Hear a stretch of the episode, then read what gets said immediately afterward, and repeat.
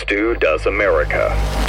It's still Twitter to us, twitter.com/StuDoesAmerica. Make sure to go there and follow our page. We'd appreciate it. If you're watching on YouTube, like the video right now, subscribe to the channel, hit the bell for notifications. We've got a lot of coverage on the debate. Next week, extended coverage past what we have on Blaze TV. Both of them are going to be really valuable to you. I think so. Make sure to check that out. Matt Peterson is here to preview that debate, which is only, 6 days away.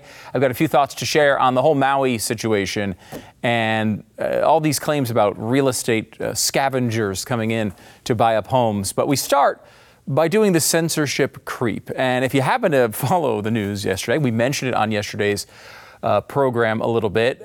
Glenn Beck and his fabulous podcast that I happen to be on every day. You should check that out. If you like this show, you're probably going to like that one.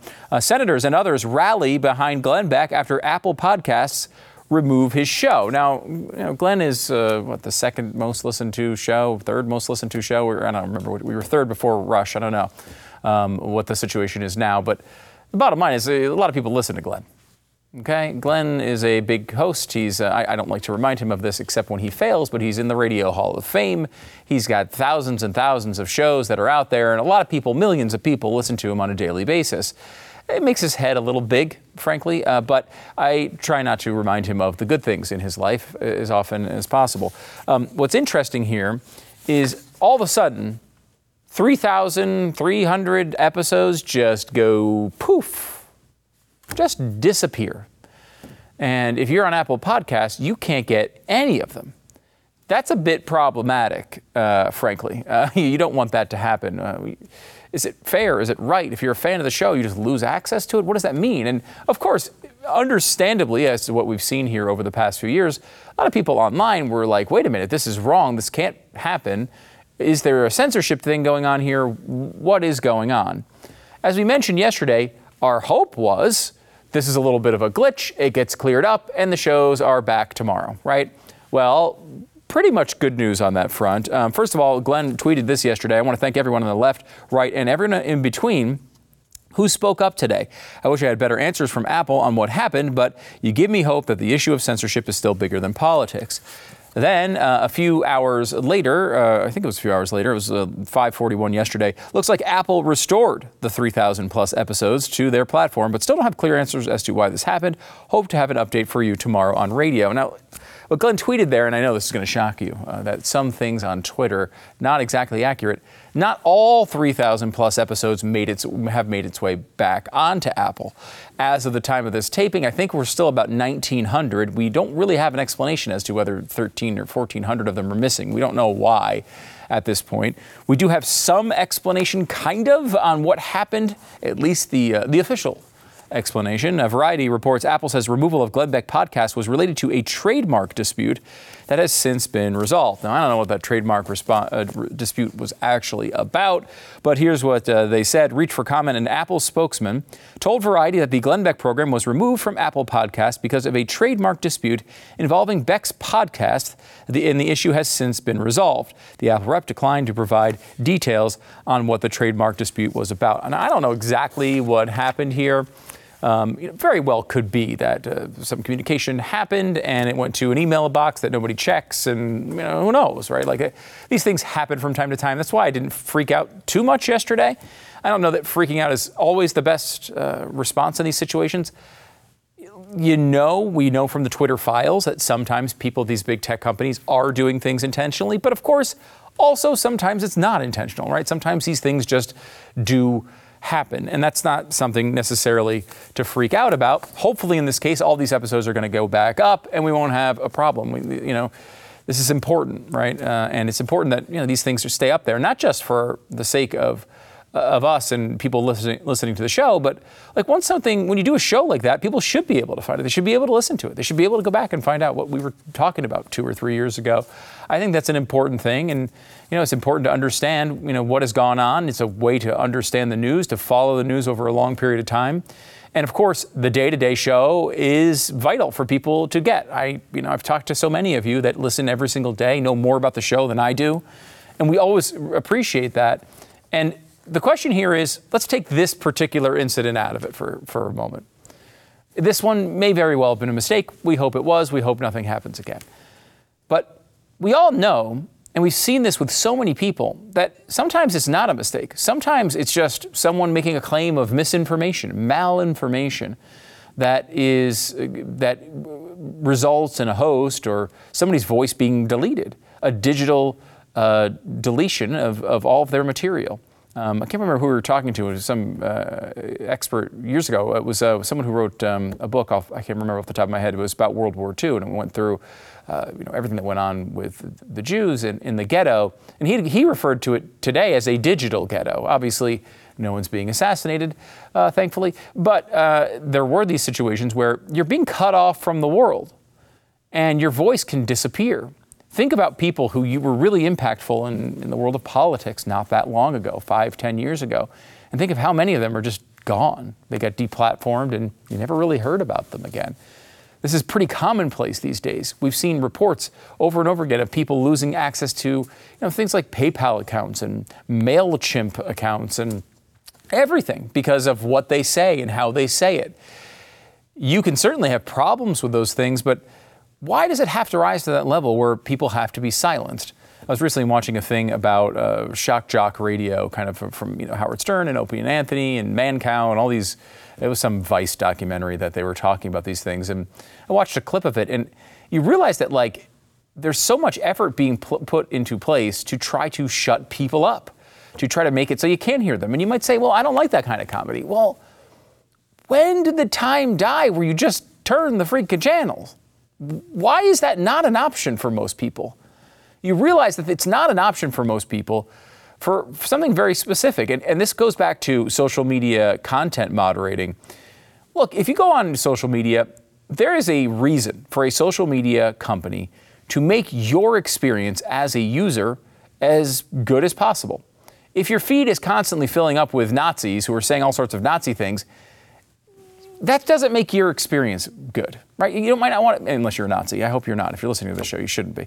But if you're a Nazi, you might like that stuff. If you're not a Nazi and you want to see recipes and sports scores, and what you're getting instead is Nazi stuff all the time, it ruins your experience. So there should be ways for you to control what sort of content you see. You should be able to do that. And there are controls on all these websites that allow you to set up different filters for different type of speech that you don't want to see.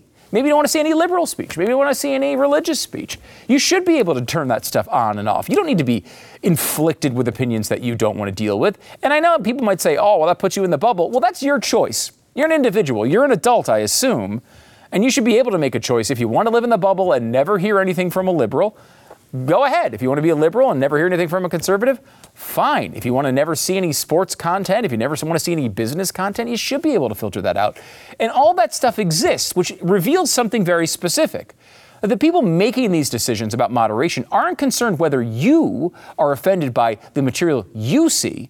They're worried that others will see material that they do like. And that material is information that they don't want you to consume. Right? It's easy for me to say I don't want to see any, New York Yankees content because I don't like the Yankees. However, this is like the Yankees saying, well, we want you to see that content. We want that to see that content. We want you to be inflicted with it over and over and over again because they want control. They don't care if you're having a good experience or you happen to trip onto something that you might find interesting. They're worried that you're interested in it. And to block it from your view is the only way they can think of to actually win the argument. They certainly can't come out and just fight fire with fire, argument with argument, words with words. That's the way it's supposed to work, and that is not the way it works right now. And this goes deeper when it comes to actual digital content itself. Glenn talked about this on the show, because while this Apple podcast incident may not have been that type of censorship, it is illustrative of what type of thing can happen and has happened to a lot of people. What happened yesterday with the Apple podcast on my program is exactly why ownership matters.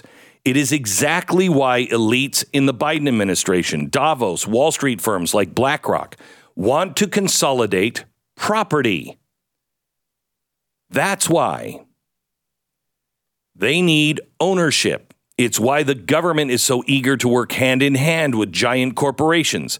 If you don't own the platform, the media, the news, or opinion product, then you don't control it. It can be altered without any warning, like it was yesterday, deleted from history, thousands of episodes, over a decade of my work, for no real reason. They can cancel it. This is the future that is being imposed on the world. And if you don't understand it, the day will soon come when the only voices you hear are approved by the ruling class and corporate elites. It's an excerpt from Glenn's new book, Dark Future, available at glensnewbook.com. As he's pointed out, you might want to get it in a printed copy. Maybe don't just depend on the digital version, because you don't know when these things are going to happen. You know, one of the things that has been kind of clear from a lot of this type of censorship has been podcasts. We know that, you know, Rogan had a bunch of episodes pulled down. There's been some censorship, but generally speaking, podcasts have been sort of a free speech zone throughout this era of censorship. That's probably going to change. And the left is coming up with all sorts of different ways that they're going to go after speech on podcasts, because they realize how effective it is. You know, it winds up having, you know, moving people, and people understand things that maybe they didn't understand before, and it makes them curious about different ideas. That's not what the left wants. That is the opposite of what the left wants. I want to talk about where we are in the country. I want to talk about where we're going in the future. And of course, we have a lot of politics to get to as well. Matt Peterson is going to join us to discuss next.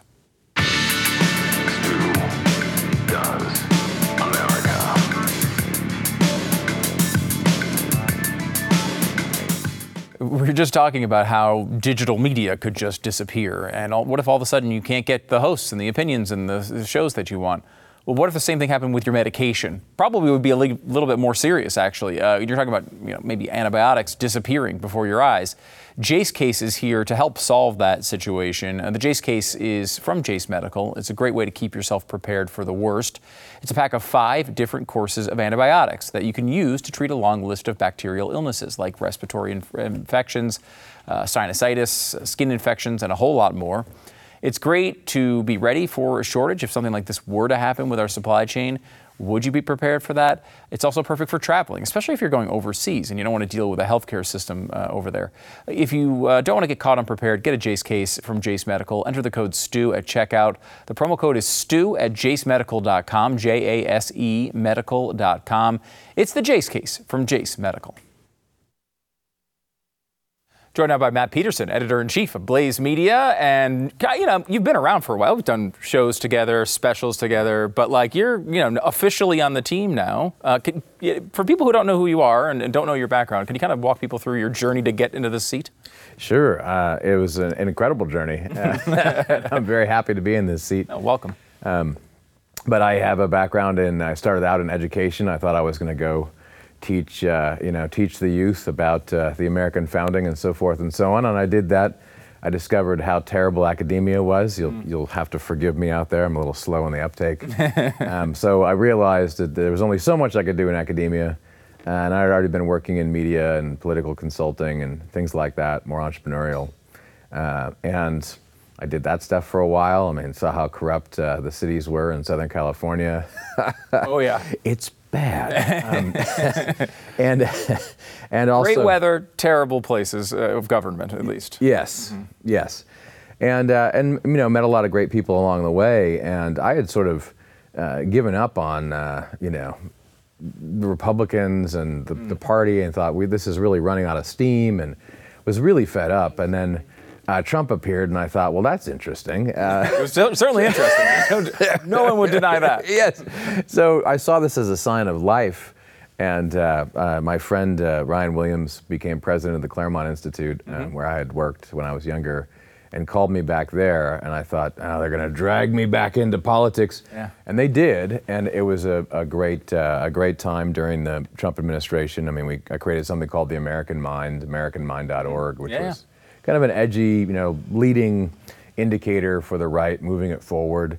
I was very lucky to have a great team of people helping to build that. And I ran their fellowship program, so I ended up doing something in education after all for a lot of the leaders on the right who are younger, everyone from Charlie Kirk to fancy lawyers and kids in their 20s who are high achieving and their resumes make you sick, you know. Yeah. But we would teach them about the American founding and how it would apply today, and I think that was gratifying work. But I knew when 2020 happened that as great as Claremont is, and I still support it, I was just teaching in their program this weekend. Sure. We need to do something in the media space, and we need to move things forward in the for-profit world. We need a new commercial cultural movement, and if we don't have that, we will lose. And I saw so many people just begging for that, right, in the last few years. That led me to go back to the private sector, create co-found a kind of venture firm for the right. We created some media assets. Blaze ended up acquiring those. And me. They bought you? Yes. God, you knew Trump would bring back slavery somehow, and here it is. Yes, here I am, you know. That's interesting. So, bring back to the education part of this, because did you ever think it would be controversial to teach about the American founding in America? That shouldn't be a controversial topic. I have to say, if you don't realize this, there's still people out there why would you, right? If you, everyone knows the schools are kind of corrupt now, but. When I started, I look back at my wife sometimes and say, why did we waste that time in the academy trying to teach and do good? Because it's so bad now, and it's so obvious how bad it was. But it wasn't that way, right? It was in the last 20 years when that really started to turn. So when I started grad school, it was sort of right at the transition period, right, where you still could get jobs in political science and these fields, and there were people throughout the country in different departments who still cared about the American founding. But they were under siege, right? There were a lot of libs there, but they were still out there. Yeah. And what ended up happening is while I was in graduate school, really, you could see the turn where it became much more belligerent. And really, when you look at a job description in political science, it's all discriminatory. It's all designed. I realized after a while, wait a minute, these people don't want me to teach here. Right. Me particularly, right? Yeah. Are you Christian? Are you the wrong color? Are you, they didn't want that. And they certainly didn't want anyone teaching about the American founding and putting their nose in the books. And after a while, my thick skull realized, go where you wanted, and it's not here. Right. I think looking at the education system is a big awakening for a lot of conservatives who not only are shocked at what's being taught and how kids are being led, but also that conservatives seem to be really far behind, right? The left has been moving on this stuff for decades, a generation, right? You have the failure of, the Weather Underground and the violent side of that at some level. Those people move over to academia, right? Yeah. They influence an entire generation of people. So how far are we behind, and is there a way to catch up? Well, we are behind, and just a word on that. One of the things I did is that really, you can say the kids call it black-pilled me, so I was depressed about the state of affairs long before everyone else was, before it was cool. So now I'm kind of positive. I'm going to talk about some positive developments now. Oh, great. But the reason that I saw how bad things were is because for 3 years I evaluated civics and history programs throughout the country in K through 12. So we would go to teachers and test teachers and try to teach teachers in K through 12, about the American founding and civics and history programs. And so I would evaluate the effectiveness of the programs trying to do that, right? And so we would test teachers, and what we found was appalling and very disturbing. It was way worse than we had thought. Than I had thought, and I spent 3 years, traveling the entire country, looking around at these different districts, and just realized we're not teaching this stuff anymore. So it wasn't even that the left had come in, although they certainly had in a lot of places. We just weren't teaching this stuff. And if you don't teach about your country and why it's good and how it works, people won't know how it works or think it's good. Right. And when that happens, all of a sudden, you really end up in a kind of generational crisis, and that's where we are now. So, so yes, we're way behind. But the good news is that you do see a small renaissance in K through 12 education with the rise of the classical academies that are popping up all over the place, and you see a lot more awareness on the part of parents that hey, maybe I really shouldn't just send my kid to these places. You see trust in higher education going down, which is a great sign. Under 50% of Americans trust higher ed for the first time ever in the last few years, and then you see real signs of life, like what DeSantis, what the governor DeSantis is doing in Florida, where he's basically taking over a board with some of my old Claremont friends and Chris Rufo. Yeah. They're putting them on the board, and they're actually doing the job and, you know, retooling that college. And that's the kind of thing that every governor could, they could all do that in red states. Yeah. Ultimately, in red states, that, you know, the Republicans are in charge, and DeSantis has put them on notice. So now they realize, no, we need to put people on the board who will really go in there, get rid of the bad people unabashedly, and bring in people who are really going to do the job well. And DeSantis has been able to do this within the structure of his job, right? Like, he's not massively expanding executive power there. He's saying, these are powers I already have. Yes. And why not take advantage of them? This is what everyone needs to realize. And this is the sign of life that I'm talking about. Is that, look, say in Texas, I mean, don't complain about the, you know, don't tell me about the University of Texas at Austin being woke. Mm-hmm. Who appoints people to that board? Republicans are in charge of this process. And, you know, they, to their credit, they've been trying somewhat, but they need to try harder and find the right people who will go in there and not care about, you know, the bad press when they yell and scream, and just get rid of these people and find professors who actually care about history and about America. All right, so we're looking at history. Let's move to today. Yeah. Did you ever think you'd be living in a time where the leading presidential candidate is currently being indicted 4 times in this country? No, I did not. Now, this wouldn't have surprised me the last few years because it's been going in this direction for a while. But I think all the time, and it sounds like maybe you do too, how did I end up being born into this transitional phase where I'm really here? Like, we're all here together right now. It's weird. In a time in which they're trying to put the opposition in jail. And I keep saying this to people because I don't want to be the bearer of bad news. I think there's all kinds of great things that can happen for all of us in the coming years, as hard as it might be. But they want to put Trump in jail, and they want to put everyone around him in jail. And they're not going to stop until they do that.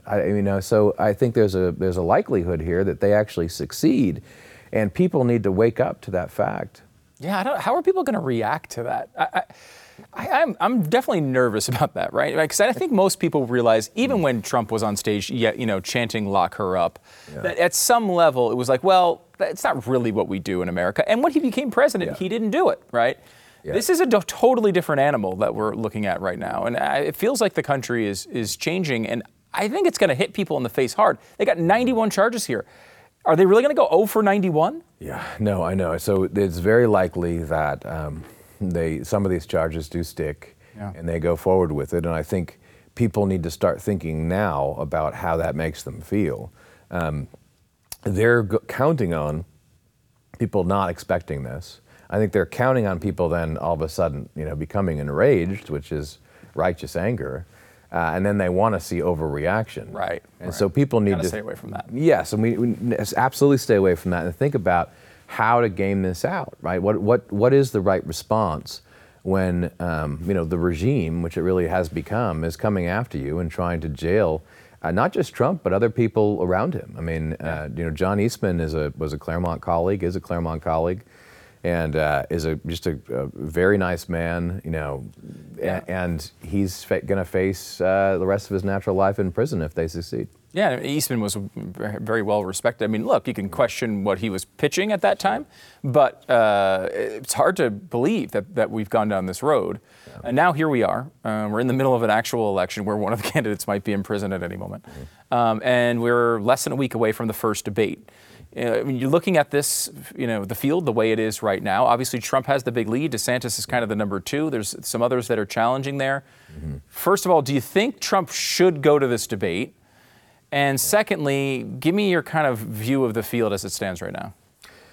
Well, look, I understand why Trump doesn't want to go to the debate. Yeah. He doesn't have to, according to the polls. I understand that totally. I kind of selfishly just want him to go because I think it's great if he's there. Yeah. And it's great for all of us if he's there. I think you're right. And I think he could show up and not lose any points. In fact, just gain them by becoming... Guys, I'm here. I'm the guy. I mean, if I were him, this is what I would do. Yeah. Right? But I'm not him, so okay. But I think it would really enliven the debate, and he could kind of really push a discussion that needs to happen on the right. People need to say, what are we going to do moving forward, and how are we going to react to what they're doing? And that debate is real, and it would be great if Trump was there. Now, if he doesn't show up, which it looks like he might not, right? Mm-hmm. Then it really does become about Ron DeSantis, and why isn't he the front runner? Is he the front runner among the second place candidates? Yeah. Right. So, is he really second in a strong way or not? And it's this is now the most important moment of his political career so far. Yeah. All right. So DeSantis, he's had a rough stretch here, probably campaign-wise, as now that question is being asked: is he the number two? Is it someone else? Look at the rest of that field. Do you see anyone? You think Vivek is? I mean, he's been pretty impressive in these public appearances. He's certainly a very good communicator. Mm-hmm. Is it him? Is there Tim Scott? Is someone else going to rise from that pack and make a run here? It very well could happen. Someone has. I mean, I think we're in a situation where the circumstances are perfect for one of these candidates to just have some good answers and some good zingers and rise, who hasn't risen yet. On the other hand, I do think we're in a time where the only people who have a shot, it was Trump and DeSantis, and now it's Vivek because he's saying the right things. And, just saying the words is important. And so that's what he's really good at, right? He's good at saying the words.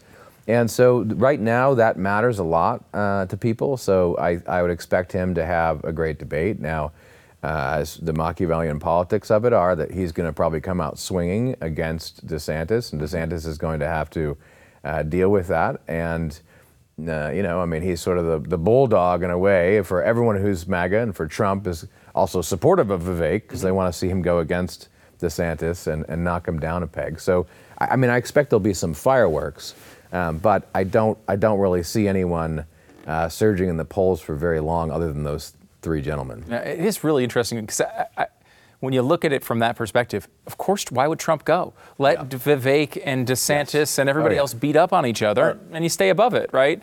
Yeah. But, from an American perspective, from an entertainment perspective, I'd love to have him there. He really should be there. I hope he does, but we will see. We're going to have great coverage on Blaze TV, of course, of this, and it's going to be a really fun night. It's on Wednesday next week. Don't miss it.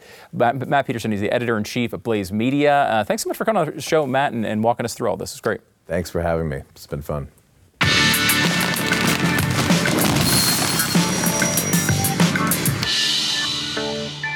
So if you want to, let's say take a flight, you probably want to have a pilot, right? Like you don't want just some random person from the passenger seat walking up there and going into the cockpit. Well, that's there's certain things like that where you really do want an expert. And we've had lots of problems with experts. I don't know if anyone's noticed this over the past few years. But when it comes to getting a great real estate agent, you want to have the best. You want to have someone who really knows what they're doing, who knows the market. And that's realestateagentsitrust.com. You go there. They've done the process for you. You're not picking off of a website, like a random website where you're just see people putting ads up there. You're not picking off of a bench where there's a picture of a person like, hey, call me if you want to buy a house. No, you're getting the best agent in your area, and this is a free service to you.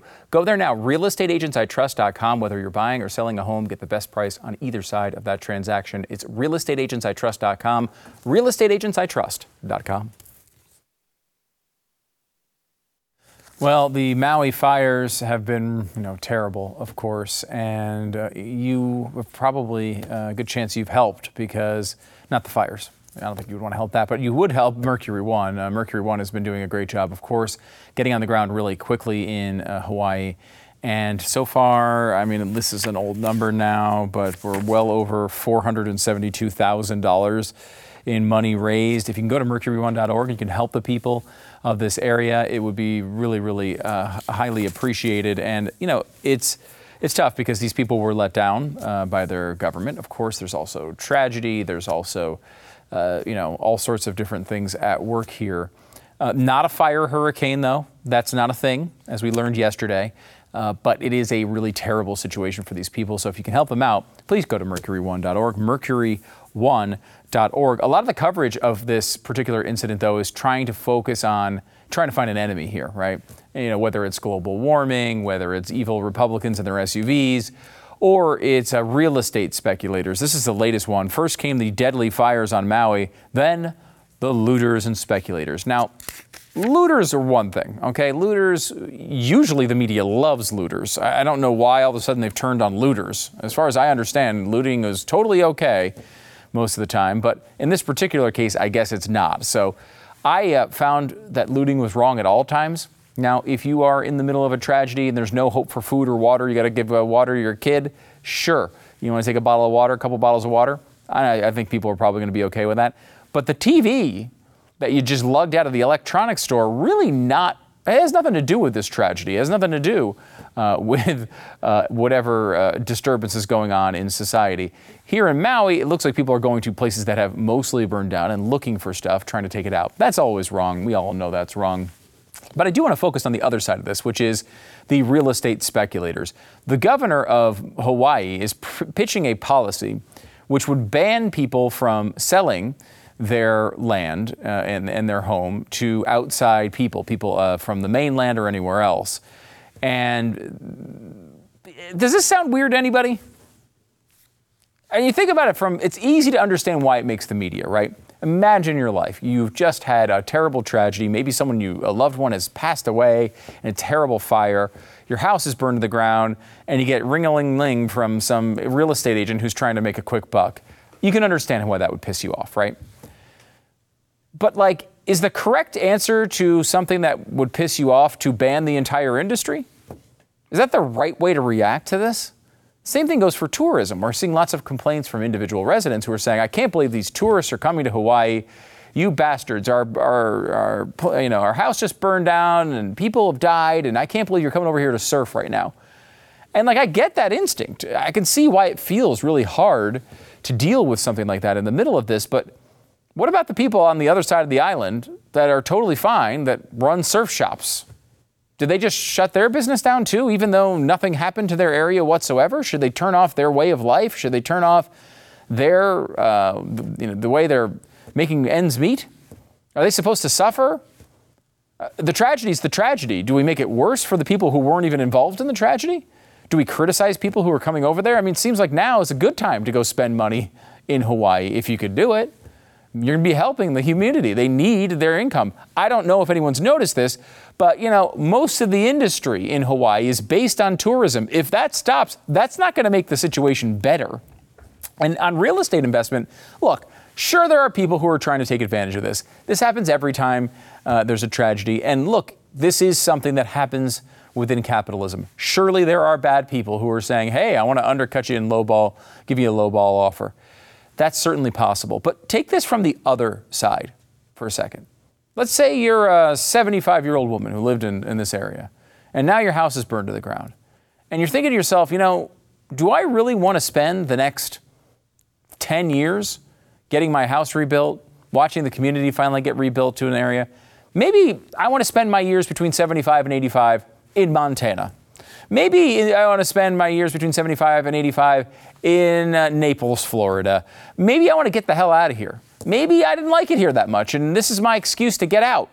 Who knows what the reason is? I'm not saying that, that's the majority of people. I would imagine it's a small minority, but to banish the practice of real estate sales, it's going to do what? It's going to hurt people who want to leave. There may be people who just say, you know what, I've had enough of this. I want out. And if somebody's going to come in here and offer me a fair offer for the land that I have, and I don't have to go through this rebuild process, and I don't have to deal with all this myself, you know what, that sounds pretty good to me. I want to get out. I'm not saying that's everybody, but when you make blanket policies against these residents, and you tell them that they are not allowed to sell their own property, and there's going to be some pissed off people there. Some people are going to want to just leave. Would you want to stay? It's hard. You may love your hometown. You may love your home area. But if your whole area has burned down and there's not likely to be a store where you can buy groceries for the next year, I don't know. Maybe leaving is the thing that you want to do. And you should be able to sell your property if you want to. That doesn't mean that we should be encouraging real estate agents to be calling up and outside speculators to harass these people. If they don't want to do it, they don't want to do it. But you don't ban an industry because some people are annoyed at phone calls. That's not how this works. It shouldn't work that way. People should be able to sell their homes if they want to sell their homes. And, Governor Green, who's been terrible through this, and has been pitching horrible idea after horrible idea should not be making the decisions for individual homeowners. They should be making the decisions for themselves. And this is what happens when government gets involved. They constantly do these types of things that don't wind up serving the residents. This is not going to help any resident. Telling them that they can't sell their home is not going to help any resident. We're now seeing that they're being blocked from being able to even view their homes to see what happened so that they can even file an insurance claim. And there is speculation, of course, now that these practices add up to some sort of weird thing that they're doing with the land here. I mean, there's already reports that one of the considerations is to just never rebuild this area and just call it a national monument or a state monument and put it to the remembrance of the people who died there and then never do anything again. So these people will wind up having to sell their real estate eventually, but not to the highest bidder, instead to the government. And that always works out well, as we know. Look, I understand that passions run high. We understand that over time, people will have all sorts of awful, awful experiences here. This is not going to be easy for these people, and this is why I led this with helping them. Mercury1.org, Mercury1.org. If you can do it, please help these people. But on the other side here, we also have to get the government out of the way. The government is going to cause more problems than it ever is going to cause good. And we've seen so far the reaction has been completely subpar at the very best. I mean, that's really understating it. Suboptimal is an understatement as to what's occurred here so far. Let people make their own decisions, and you can make your own decision as well to help at mercury1.org.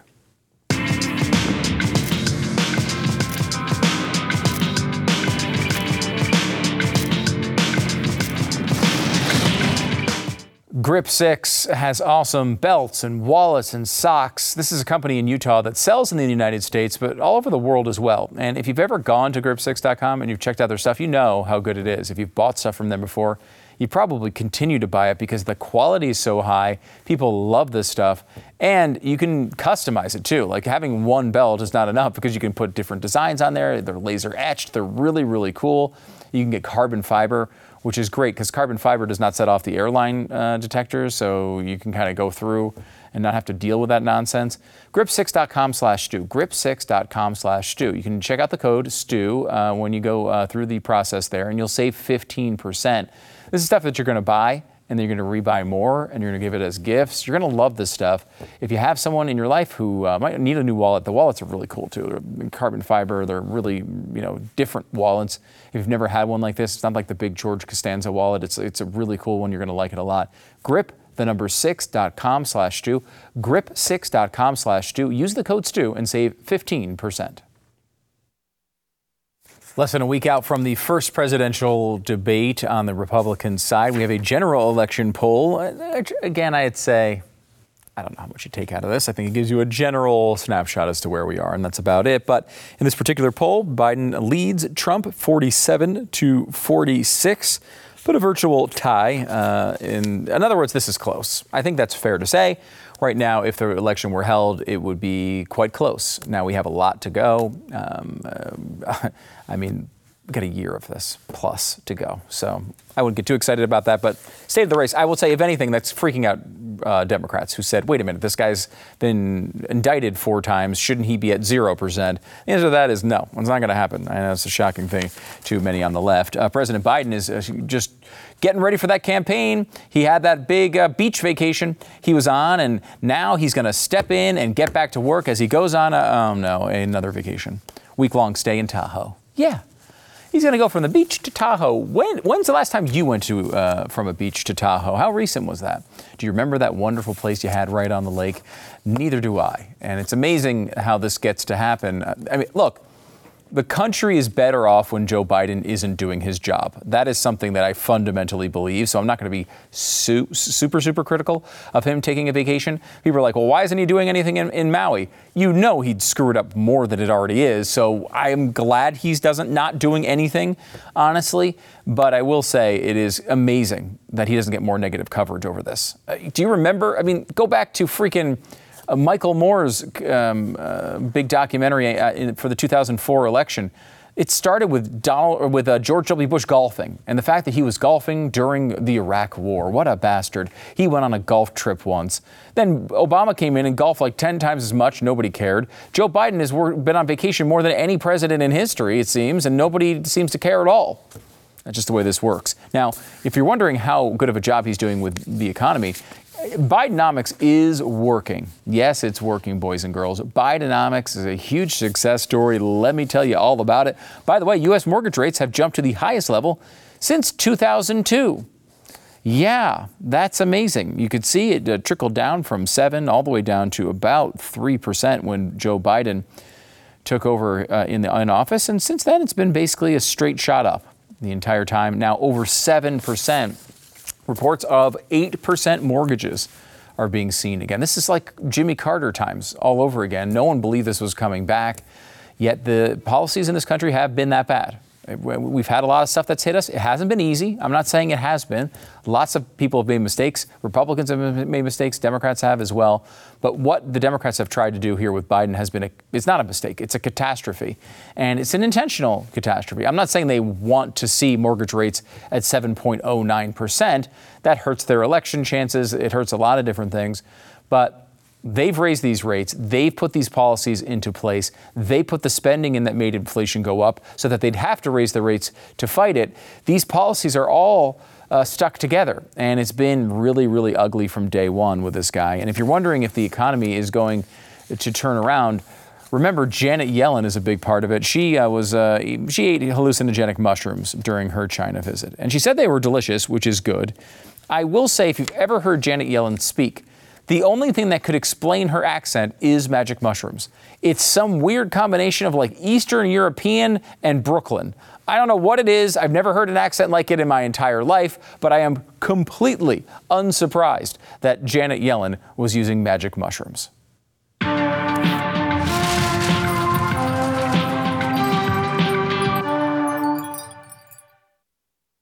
We started the show today talking about Glenn being pulled off of iTunes and Apple Podcasts, and it was a tough day. It was a tough day. It was kind of a crazy day here.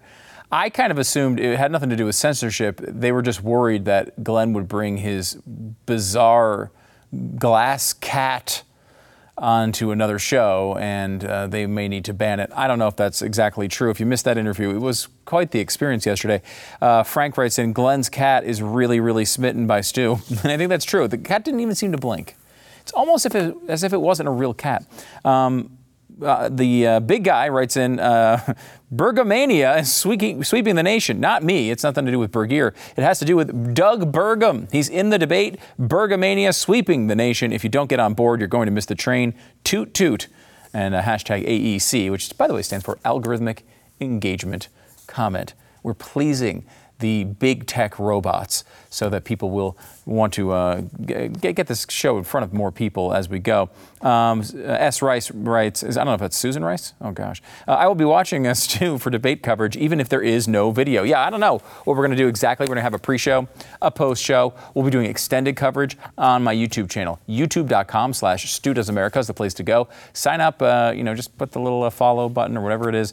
Click the bell for notifications. You'll see when we go live, and we'll be doing that coming up, as well as I'll be on the Blaze TV coverage as well, blazetv.com/Stu. We also have the Biden shirts available now. Yes, anyone but Biden in 24. Here they are. Make sure to get one. Anyone but Biden 24. Check it out now. StuDoesMerch.com. StuDoesMerch.com. The code is Stu10.